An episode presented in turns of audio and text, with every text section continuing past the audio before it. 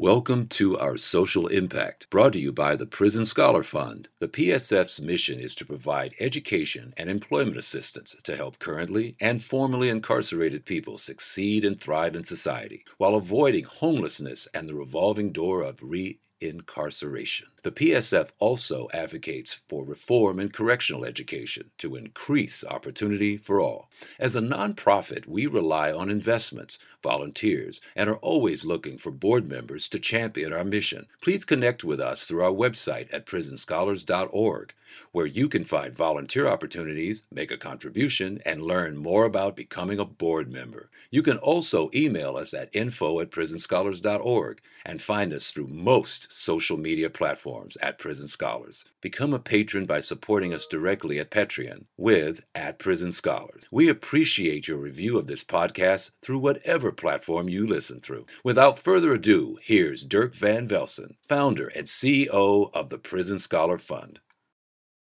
So, welcome to our social impact. Today we have Violetta Alvarez, and you are at the Underground Scholars Initiative. Yes, correct. And we're also at Berkeley.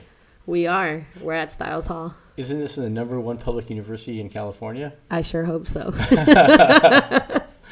And That's why I came here. yeah. And what's Stiles Hall? Tell me about that.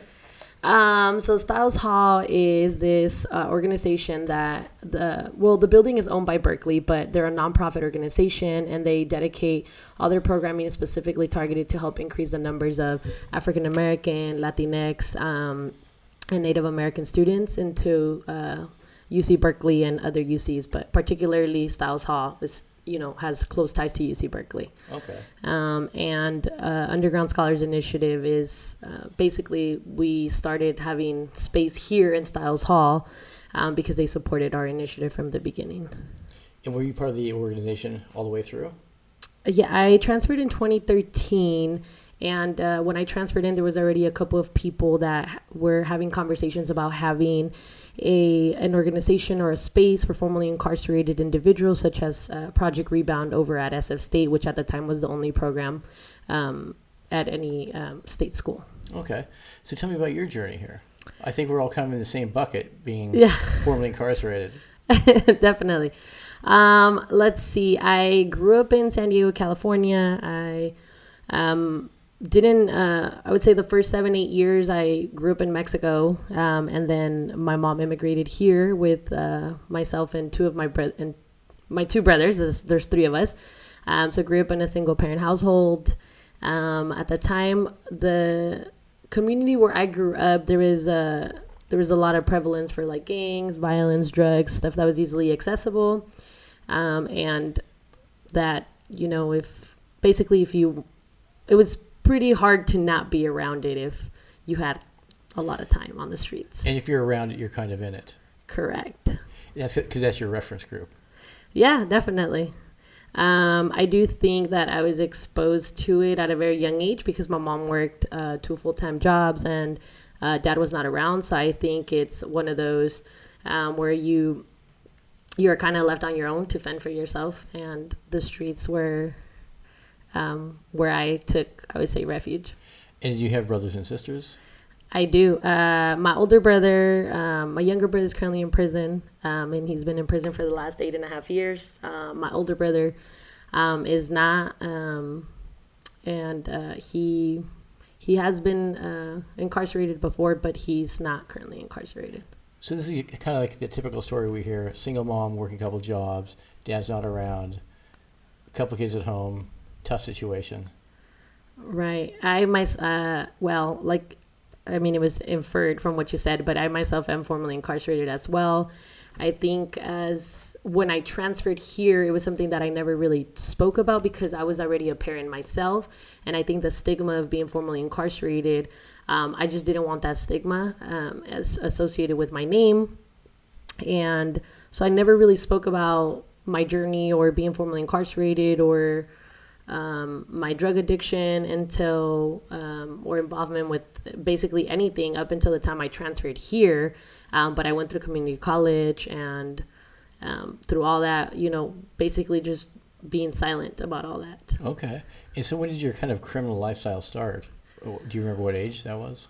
Um, I believe it was maybe like around 12, 13 when I went into uh, middle school. Okay. Um, that's probably the earliest memories I have of um, starting to use drugs and being involved in you know other activities. So, what was your path to prison? Was it selling drugs or violent crime, or what would you get caught up in? well, uh, it's funny, funny but not funny. But uh, usually, I don't like to really dwell on the on the specific crimes, and the only reason why is because I feel that then people could hyper criminalize you even further in terms of okay, this person did this, this person did that. Um, my own personal, I would say, story lands. You know, I was in juvenile hall, um, in and out from like age 14 to about you know until I turned 18, and then when I was in when I was an adult, caught a couple of cases as an adult, uh, but was always kind of uh, in and out of county jail. Uh, my last case, I actually ended up fighting a 10 year case, um, which I won. Um, I was pregnant at the time with my first son. Um, and then that was, you know, like my last, uh, my last thing, which I ended up doing about five, six months for that. I came home and I came home and I was pregnant, didn't qualify for any benefits because at that time, um, if you had any drug related offenses, which at that time I already did, um, you didn't qualify for like CalFresh or food stamps, as what it was called before. Oh, yeah. Um, and so I think um, I was homeless. Uh, fortunate enough that um, you know uh, my mom was open to having me back and supporting me. Um, but I think uh, that's probably when I hit rock bottom. I was 19, was a high school dropout, didn't have a job, was seven months pregnant. Um, Looking at 10 years, yeah, uh, kind of getting ready to do the life on the installment plan. yeah, exactly. Um, I think for some reason or another, I was very adamant about fighting my case and not taking a plea deal. They wanted me to sign a two-year prison term, um, which I fought off, and I am very, very glad that them kind of pushing me to think, oh, you're not going to be in your kid's life for ten years. Just take the deal. Oh, when that starts hitting you, Yes. did you take it to the box? Um, no, I, it, it didn't, but I think they just the way that the system and the way that the um, DA presents plea deals was just you know they they just want you to take the plea deal so they could have basically yeah this person was sent away. Yeah. Um, but no, I wasn't having it. You know, I So you didn't take the deal and they dropped the charges? I didn't take the deal, but I ended up basically continuing with the case. Um, and they ended. I ended up signing what's called like a prison lid, um, which basically meant if I did anything the next three years after I came home, whether I stole a candy bar or anything, I would do a mandatory two years plus whatever additional crime I'd committed. yeah, we have that in Washington. They call it diversion. Y- Yeah, that's. Um, I think my public defender at the time didn't want me to take the deal because um, he said that most people did not. Most people violated that. Yeah. Because it was very minor ish, minor things that you could go back. Almost like uh, technical violations on parole kind of deal. Definitely. Um, but I think being pregnant at that point, I said I just don't care right now. I just want to go home You had a and have have my check. son. Yeah. have my son and i think it was even more difficult because i was pregnant and um, i just would i just remember you know the the ceos really didn't care i mean whether i was pregnant or not you still get treated the same not that i wanted special treatment but just Just being treated like a human would be nice. yeah for one. Um, you know there was just a lot of things. I would say like as a woman being incarcerated i you know I, I don't know what it's like to be a male incarcerated but as a woman being incarcerated i think there were like a lot of things um, like in terms of before where they would you would only be allowed certain you know sanitary items while you're on your period even though it's not something that you want but you just naturally get. Um, you just the lack of like mental care medical care um, and so it's it's definitely um, i would say a little different in terms of um, at least from my experience as a woman being incarcerated um, and if you're pregnant, CPS gets involved, um, so they automatically want to take your kid away. Um, so there was just a lot of a lot of things in play while I was fighting my case, but um, nonetheless, I like I said, I was able to come home. Um, I didn't have a house of my own, but my, you know, my mom was, you know, allowed me the opportunity to come home, and she knew that I was two months away from giving birth.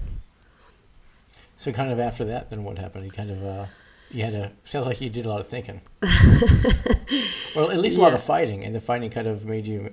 Yeah, definitely. I think coming home, I mean, the reality is, um, I came home and I didn't have a high school diploma. I was seven months pregnant. I didn't have a job. Um, so the circumstances were pretty stacked against me. And then finding out that I didn't qualify for any benefits as well, I think was, you know, I'm like, okay, I need to figure it out for the next couple of months. And just um, as soon as I had my son, I started looking for employment, um, which was not easy because, as you know, having a criminal background uh, definitely diminishes the opportunities that you have available, and especially once you disclose.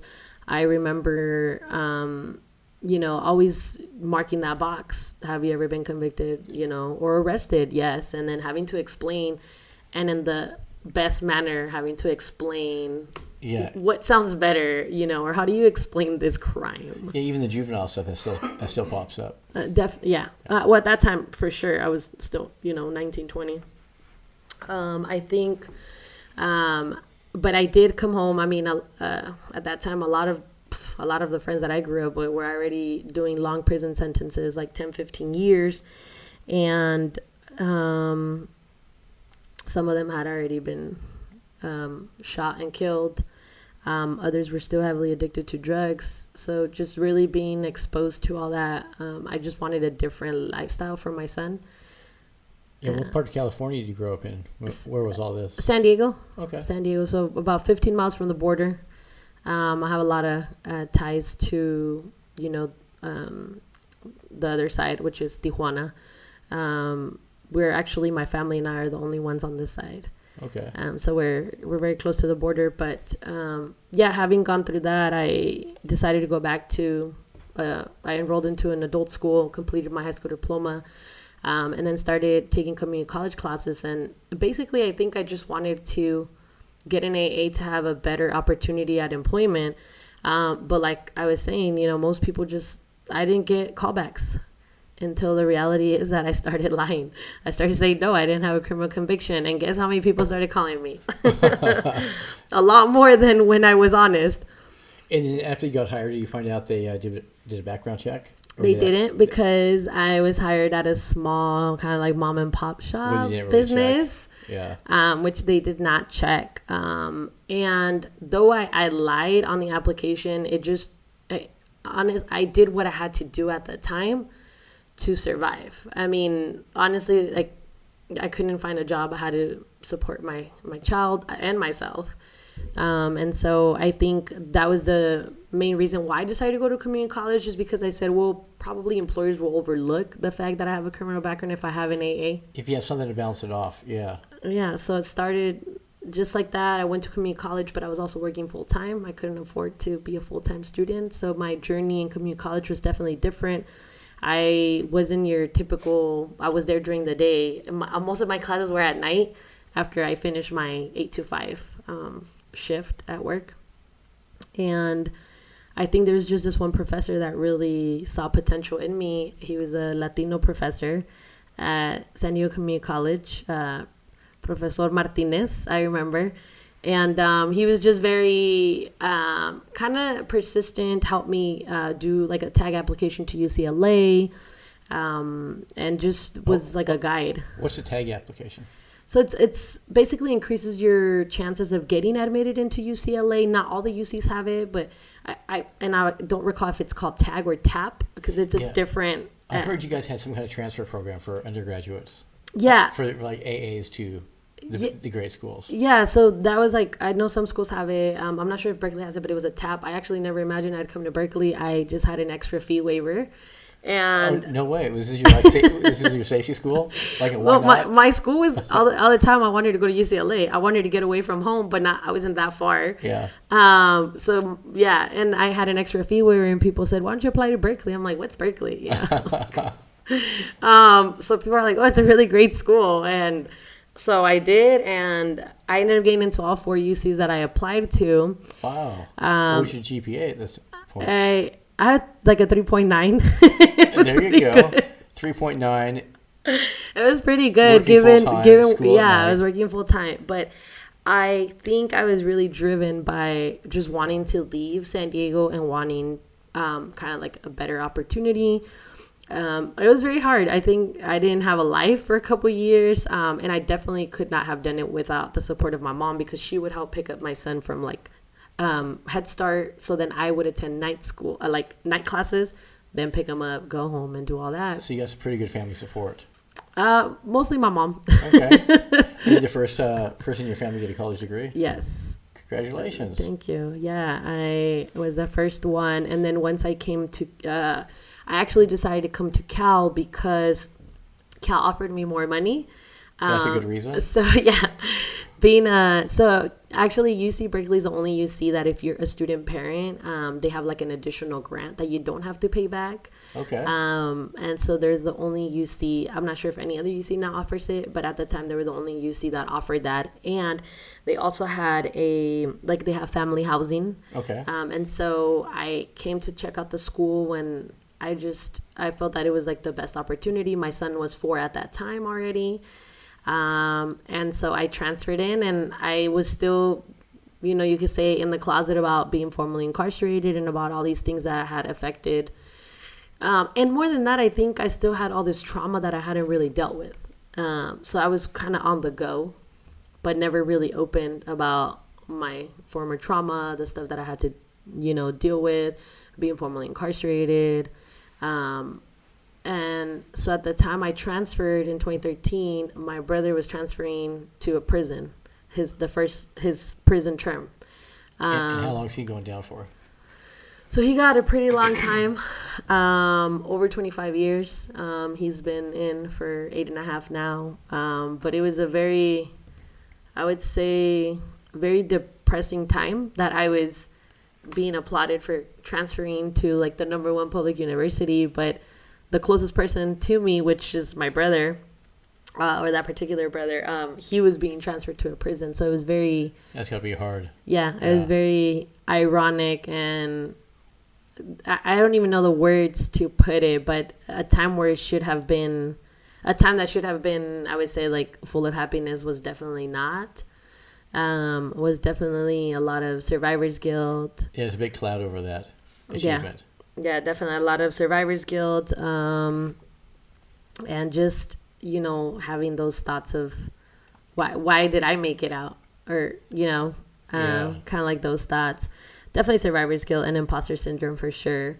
Um, especially coming to a university like Berkeley, where a lot of students have parents who are professionals who uh, grew up in a six-figure income household, and coming here and you know sitting next to a lot of individuals or classmates that would say, "Oh, you know, I have a beach house or."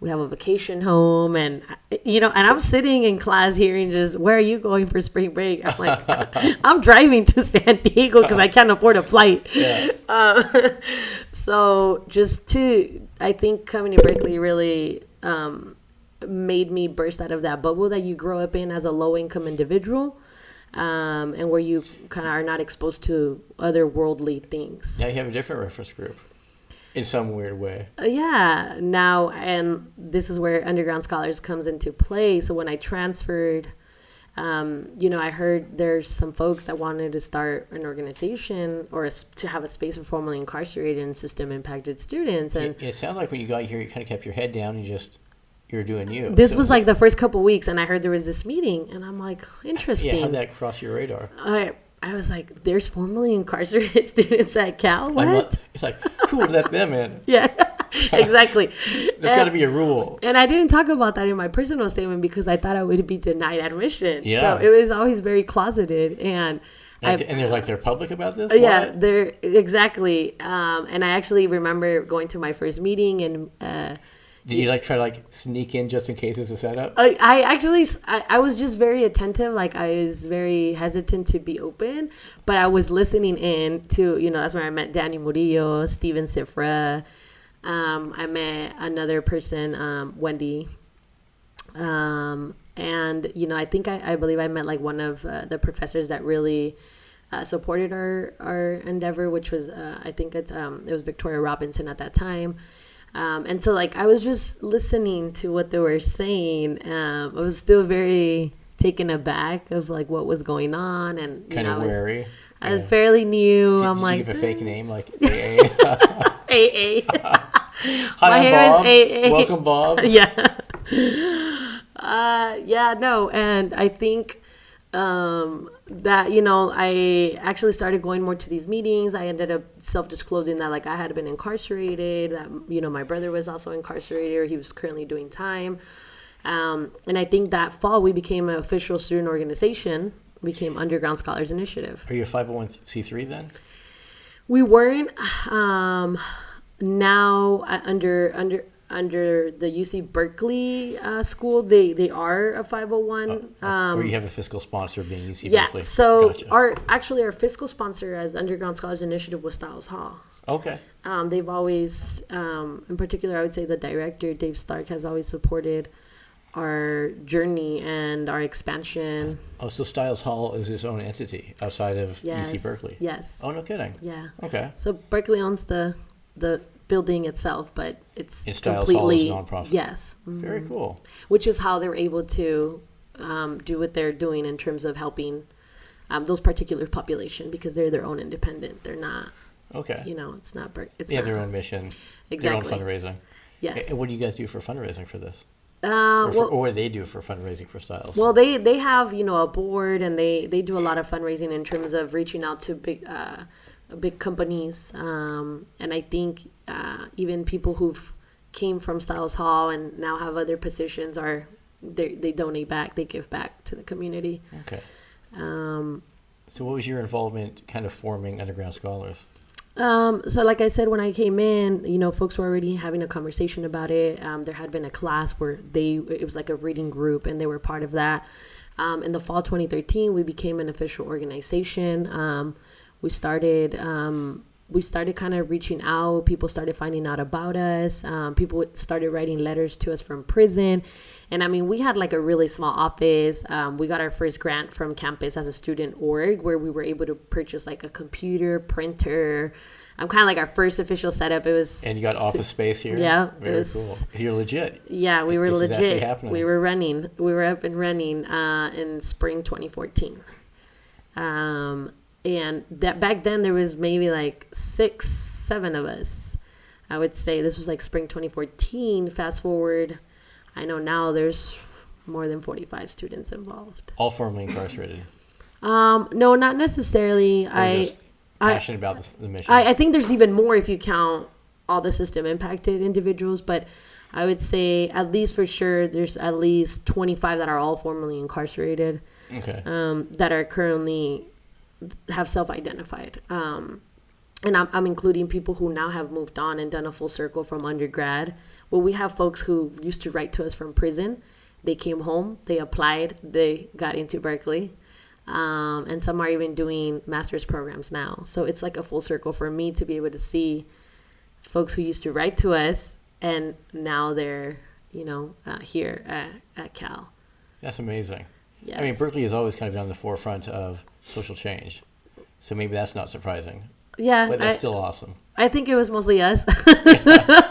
But you, yeah, the Um, door is open. You could do what you wanted. This is Berkeley. Yeah, definitely. I think we we also what we did is we reached out to legislators. So we worked closely with uh, former nine district state senator uh, Nancy Skinner, um, and you know she pioneered a lot of um, I would say a lot of bills that have helped our people in particular. Oh, yeah, so let's Um, talk about that. 'cause, like, it just sounds like you guys formed this cute little organization. Yeah, But no. you're actually doing things. We we What are you definitely we worked with her, and um, due to that collaboration, we got half a million dollars in the summer of 2016. Nice. Um, and now you have a budget. yeah, that's kind of when we became part of the university and they wanted or they needed a program director. So I applied. I graduated in 2016 and got the job. And so I became the first full time program director. Congratulations. Thank you. I miss it. This is your legit j- gig. Yeah, it, it is like, it's did you definitely, you know, like a baby. Did you check the box on the application this time? I did. I'm honest You're now. like formerly. Yes, I am. they knew. Um, You might not have got the job otherwise. yeah they knew and so these were the these were the types of conversations we were having we also worked on ban the box so i'm not sure if you're aware but um even though the ban the box was was uh, something that was already passed in California, the UC system itself is very exempt from many California laws um, because they're like their own entity. They're like their own mini government, you can say.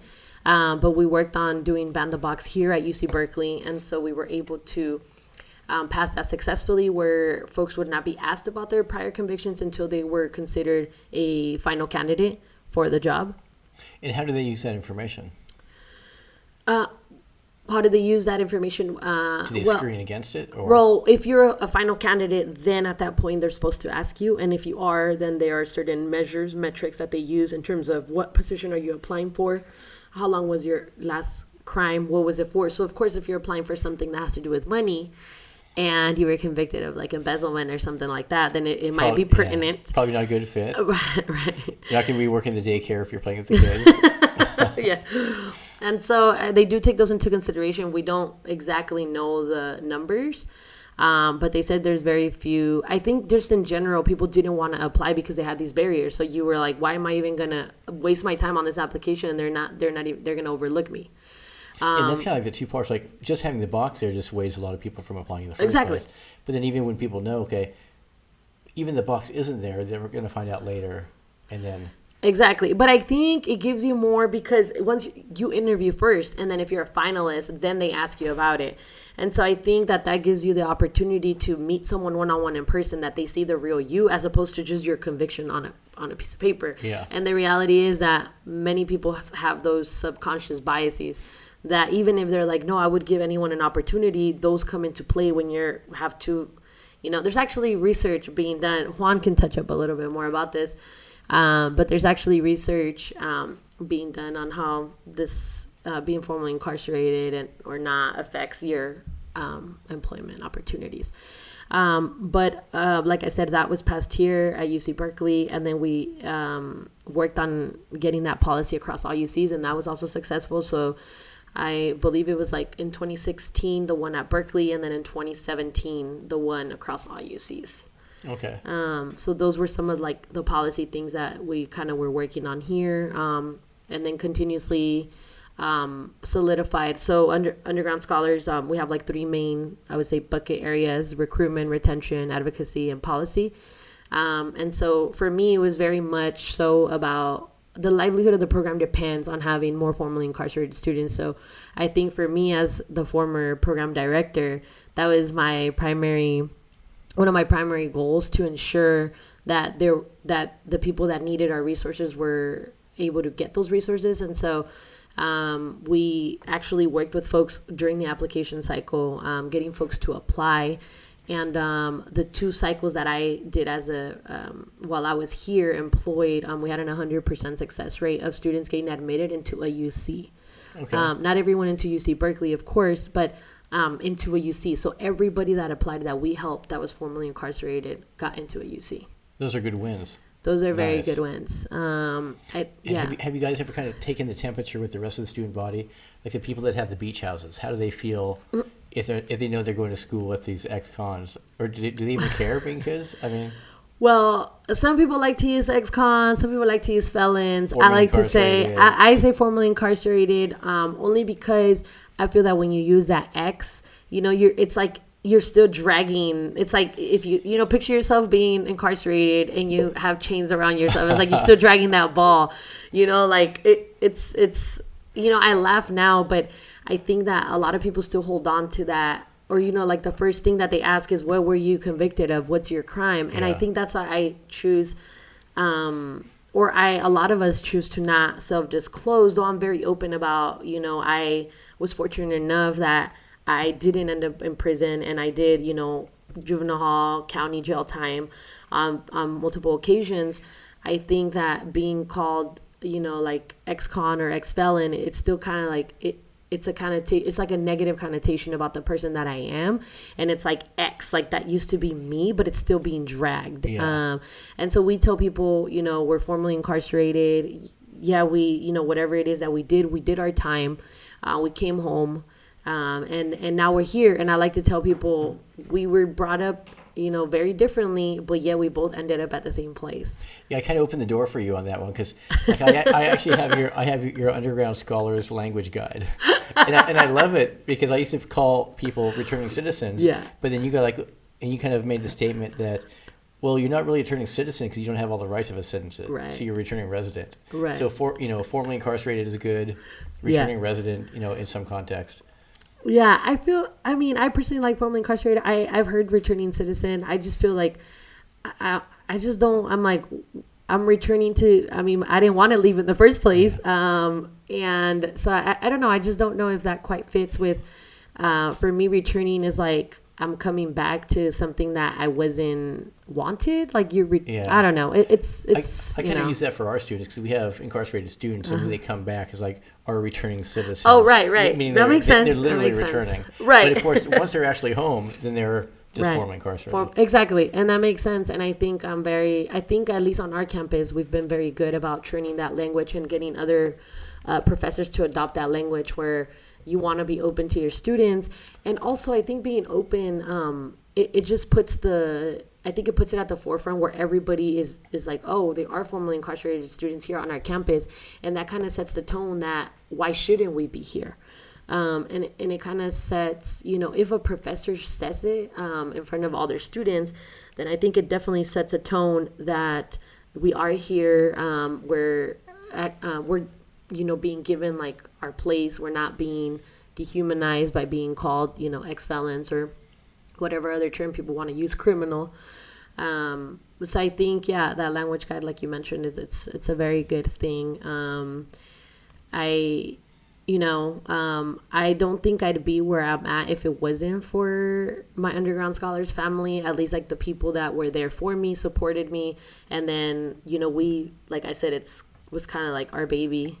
That's, that's a really great uh, definition. It's like this is your family now. Yeah. You found your tribe. Yeah, I mean, definitely, Ber- Berkeley's your tribe in one, one way, but this is like your definitely. your tight group. But this is like yeah, my my legit tribe. your legit tribe. um yeah and so you know after i left uh from being the director I actually felt like i still needed to pursue additional studies and so i applied to law school and now i'm in law school it's my second year Where'd you go? in law school oh i'm currently at uc hastings law school nice. yeah Congratulations. Thank you. Um, and you know, when I transferred, I somebody said, "Don't talk about you being formerly incarcerated in law school because employees are going to hear and it's going to be negative, and students are going to use that against you." That's not you. yeah, I, I, I really, I took it with a grain of salt. Um, and I'm like, it'll come up. Yeah, it'll come- and, You know, I'll have to You're eventually. Uh, yeah. And I think now a lot of, I would say, uh, I've disclosed it a few times. Um, I actually won this award. Uh, I would, I think it was last Thursday, and You won an award last it Thursday. was, it, it was, yeah, it was a scholarship award. Um, and I, it was the first time I disclosed in front of over a hundred judges and attorneys. Um, Wow. Other, yeah, so we each had to speak like three to five minutes. Um, and I, th- I, to me, it's important that I lay it out there that there are folks like that that want to pursue a legal career and that we, you know, I want just people to recognize that that does exist and that it, I don't want it to be an anomaly. Oh, so curiously, uh, do you know Tara Simmons? Yes. So in Washington, she had she got, went through law school. She passed the bar, but then the, the state of Washington wouldn't let her become an attorney Mm-hmm. Exactly. because she had to pass the moral and ethics board or whatever I still have to pass that correct. And so, you know, Shon Hopwood argued in front of the Supreme Court, and now she, she opened the door for other ex, Yes. you know, formerly incarcerated Yeah. people to become attorneys. Right. So, what are the barriers in California, and are there any other formerly incarcerated people that are attorneys? I do know a couple of people who are attorneys. Um, I won't disclose their names in case they, they don't want to be disclosed. But I think uh, So it is possible. One person that I'm thinking in particular, he's very open about his experience. Um, but um, I do think it is possible. Um, I have heard that I might have to present before a committee. Um, essentially, if you have a felony, you're considered a level four in terms of um, the moral and character, which is ironic because the maximum prisons in California is a level four, correct? Yep. So I just found that very ironic. Um, and so, yeah, any felony that you do have on your record, um, you might have to present before a committee, you might not. Um, but basically, I do have to go before. I do have to explain every single arrest, every single Oh, conviction. Man. That could be a lot. Exactly. I'm not At looking least in my forward to that. Uh, Yeah. yeah. I am not looking forward to doing that, but um, it could be done. I have heard that for folks like us, it could take 10, 12 months, maybe even longer. And so I've been advised to start submitting my um, my application early on. Um, but like I said, I you know at least on my campus, I've self disclosed a few times to some a numerous amount of people now. I feel that to understand where I'm going or where I'm at, you have to understand where I came from, and you have to understand where I've been to really um, to really understand why I'm doing the things that I'm doing and and and also I feel that being outspoken leads the paves the way for other people to not feel that shame. I mean, if you are formerly incarcerated, it doesn't mean that you know everybody makes mistakes. Um, it just doesn't mean that you can't achieve your goals. Um, and I think that I found that liberating that I can speak on these experiences and that other people have said, I- I'm glad that you're speaking about it because, you know, I, um, I've never disclosed or like people have came up and told me like, this is the first time that I feel empowered to speak about my own story and to talk about being formerly incarcerated. Yeah, speaking of like everyone's made a mistake is that's a really interesting point because I was at some conference a couple years ago and somebody from Berkeley presented, I think from the I think she's part of the law school. But she had some study that somebody at Berkeley did some research and they figured out that 92% of Americans have done something that would have landed them in prison. Right. Not just jail, but prison. Right. And so when people are like really us versus them, all these criminals are on one side and we're just regular people, it's like they just didn't get caught. Exactly. They had a great attorney. I mean, that's 92% of all Americans. That's like Yeah. almost everybody. yeah. Could have been in prison. I think I think what you mentioned this is a good point. One, the they, they weren't caught, right? But the second important thing, the second most important thing, which is one of the reasons why I pursued a legal career as well, um, is that man, uh, many of the times that I was being represented or had like a public defender, which many of us called public pretenders. Including me. yeah. Yeah, yeah. or um, dump trucks. yeah. and I say that because I it literally it was like you were just a number, and it's like here you need to take this plea deal. Is what's Yeah. best for you. Oh, And it's it's like terrible. I fought my public defender more than I fought, Yeah. fought the prosecutor. exactly. I'm like, crazy. no, I don't want to take this I think I went through three of them. You're out of here. Like one guy showed up, he didn't even have a pen. He had to borrow a notepad from the cops. I was like, "Oh, you fucking kidding me?" yeah, no, you're fired. Yeah, yeah. Judge, I want a new lawyer. Next. But this is, you know, it's it's it's funny now that I'm speaking to you, but but you know, if you recall being in that situation and feeling like, excuse my language, but what the fuck, Yeah. like you know, I'm, uh, and then you see the people who are able to afford an Yeah. attorney. And you're the guy that's going to get me some kind of justice. yeah, no. It's like you get as much justice as you can afford. And I couldn't afford any, so I Exactly. any. And I think a lot of I think a lot of public defenders are good attorneys. It's just many of them are overloaded with work. They're they're not allowed the proper amount of hours per case that a For private sure. attorney could afford you. That a private attorney is going to look into your uh, your case thoroughly. They're to really advocate for you. Um, and I think for you know um, when you're like these public defenders that are being overworked, overloaded. Um, the reality is um, it's it's a governmental failure that you know you can't that you're not giving them the fair representation that you know they des- people deserve. Yeah, like even in California, I had a public. I didn't want to call him public pretender because he, he was actually good because like in Washington I had the, the terrible ones, Right.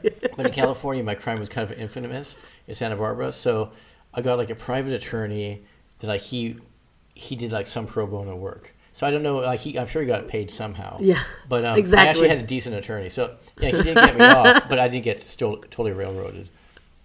Well, that's what I mean. Like there are, and I've met uh, many now that I'm in law school, many great public defenders. But um, at least it was, you know, I don't know. I do know that it also varies per city in terms of what their caseload looks like for a public defender, how many cases they're taking at one time. Um, also, in terms of like resources, you got to think if you're fighting your case and you want to take it to trial, as a public defender, the city has to approve a cost for experts, um, just the numerous things Yeah, if you go to trial. Versus if you have the money, you hire a private attorney. If you have the money, you're going to hire the expert. You're going to hire the second expert, the third expert, a forensic. You know, And everyone knows experts are like you know you pay for the opinion. Exactly. And so I think that these these are like very important things that I had to deal with, and that you know one of the main reasons why I decided to be in the legal field um, and pursue a law a law degree because you know the knowledge of being an attorney and being able to practice is something that no one can take from you. But as a formerly incarcerated, I think it's it's a very empowering thing to be able to be like, actually, I know the law, and that's not what it says. Um, and you know, and I think um, you know, it's as a personal thing as well, you know, being able to go from high school dropout, formerly incarcerated, to being an attorney, um, which is uncommon, you know, uncommon, but I think it's uncommon because we're not rendered the proper resources and support to be able to make that transition. But as proof, as many underground scholars have, you know, proven that with the right support and resources and the right uh, people and mentors, femtors to be there for you, that you are able to make that transition to not just thrive, but be successful and continue on to grad school. Isn't it kind of funny how, you know, on one context you say, oh, you're committing all these crimes when you're young, you're just, you're never going to amount to anything, Right. or or something could happen. I want to tell that to all the cops that told me that once. Yeah, I really do. Once I get that law degree. Yeah, people are really resilient. They- They're plastic. They're just going to bounce back, and whatever opportunity Right. is open, they, they might chase it. I think I always tell people when you walked out of your house, what did you see? And that's something that I that I because people I, you know I don't like it when people say we all have the same opportunities. Because when people say that it diminishes the government's role it diminishes the society's role in providing not equal but equitable resources to everyone. Now i tell people when you walk out your house what do you see? Because if you're living in you know beverly hills or if you're living in a very well you know residential area where you walk out perfect lawns perfect strip of houses your opportunities are very different than if you're living in a demolished neighborhood where the streets are all messed up, where there's crack houses. And the reality is that you don't have the same opportunities. And sometimes, as young individuals, we do things, we do what's best for us within the circumstances that we find ourselves in and whether that's crime whether that's drugs whatever it may be it's it's because it's what we were exposed to and what's you know surrounding us around us correct And that's a really good point. Uh, a different guy I podcasted a couple of days ago. He was a transfer student, and he got into Stanford. yeah that's that's awesome And uh, as a transfer student getting to Stanford, apparently, out of a pool of 3,000 people, only 24 got in. And so he had a funny story because when he checked the email on his computer and he clicked on it, he just freaked the fuck out. He threw the computer across the room. Yeah. he, just had, he had a total meltdown. But then he still kind of didn't believe it. And then the actual dean from the school called him. called the dean of the school that's Yeah, and- and- impressive And called him and said, "Hey, I'm your mentor." So he he was in, and he kind of asked. He goes, "Hey, uh, I didn't have the you know like how did I get in basically?" And- Right. And, the point was he didn't have a 1600 uh, SAT. SAT. You know his GPA wasn't off the charts, and the admissions committee looked at it like, if you have a 1600 GPA and really. I mean, 1600 uh, SAT Yeah. and like a, a four point GPA, you're probably a rich kid with tutors. You never have to work another job. You can do all of these things with all the support mechanism. Right. Or if he's if you're working a couple of jobs and you're doing this all on your own, they want to see that you can do the best with what Right. you got. And that's a really cool way to look at it. right i think um not to bash stanford but It's a decent school. It's a decent school. I I think a lot of our students don't end up applying to Stanford because even as a transfer student, the SAT score is a requirement, and a lot of our students um, dropped out of high school at a young age or didn't get like a formal high school education, and so they didn't they don't have the SAT scores. And to apply, you still you would have to like go to a testing site and actually take the SAT to be able to apply. oh, gotcha. So I think a lot. what's their cutoff? I, I actually I, I don't know, but I, I do know that a lot of us didn't take the SATs Yeah. because we dropped out. gotcha. Um, and so can't, can't you take the SATs at any point? Or I think you can, but just the the reality is that a lot of the times, um, life is in the way while you're yeah. applying, and not just that, but I think people don't necessarily think they'll get into a school such as Stanford um, because of what they hear or because of how. Stanford is viewed as a very elitist school. Not that it's not. I, I think it's still very elite. Uh, but I think that it, it also shows, um, So if more and more people start being accepted, then I think it becomes more of a like, hey, you should apply there. And I think that's what we basically did here at Berkeley because before people would ask, well, when we would apply to grants, what's the need? What are the numbers of formerly incarcerated students? And that's something we couldn't provide. Um, and we didn't want to have a box that said, if you're applying, are you formally incarcerated? Because then you think they're not going to accept me, so I don't want to say the Yeah. truth. And then like even short of like your group kind of formed organically, but if Right. that if that didn't happen, like how would you poll the student body? Like Right. send out a, like send out surveys. Hey, we're just checking. Yeah, exactly. Just checking. Go ahead. And so I think now what they do is once you get accepted and with the thousands emails that you get, you know, I think they do include like, oh, you know, something about like all the resources, but they also include our name. But I think at the time when we when we spoke about, we told um, when we did, you know, these writings for grants, um, we don't have the exact numbers, but that's because people don't want to self disclose if they're not gaining anything. If I'm just gaining stigma, I'm not going to tell you I'm formally Yeah. incarcerated for what? There's no upside. Exactly. But then once we had those resources, we started seeing more and more students come through the door, more and more students reach out to us. Uh, prison letters um, from like you know even other states. We had like we've had people write to us from different states. We've had people come home and specifically move to the Bay Area, relocate so that they could have resources available to them. Um, and I think it's something unique that you know a lot of UCs are are in the process of replicating this, and there are student orgs on the campus. Um, but the universities, I'm gonna shame them for them right now. I'm gonna shame them for this. The universities still have to kind of say yes, we want this as part of our institutionalized as part of our campus. Um, and I think um, that you know like i said I, I think because we definitely push for it as students um, as like a grassroots organization but we also recruited you know the support of faculty members um, and other community members that had our back we you know we're close to sacramento where we were able to go and um, work with legislators or like reach out and so i think um, and also being the Bay Area, I do find it that is a lot more progressive than other areas. Um, so that definitely had, you know, a play into everything. Well, it sounds like you're going to be a powerhouse. Berkeley Law School. You're opening up opportunity. Well, that's what we're aiming to do, right? So Um, if you had a magic wand and you could just like make everything perfect, what would that look like? uh, the abolition of prisons for sure. Okay. That'd be one. Um, no prisons at all. no prisons. What would that look like? Well, it's funny because you know I always tell when people tell me I'm like, well, before people couldn't imagine a world without slavery. Yeah. but now we're like how could we not so i just find it you know interesting that people say well how can we be how can there be no prisons? It's like there were no prisons before. It started with paid labor for you know people who were like convict leasing. Um, and so if people do their research they'll realize that prisons weren't like it wasn't how it is now. Prisons weren't started like that. Um, it was something that became the new slavery.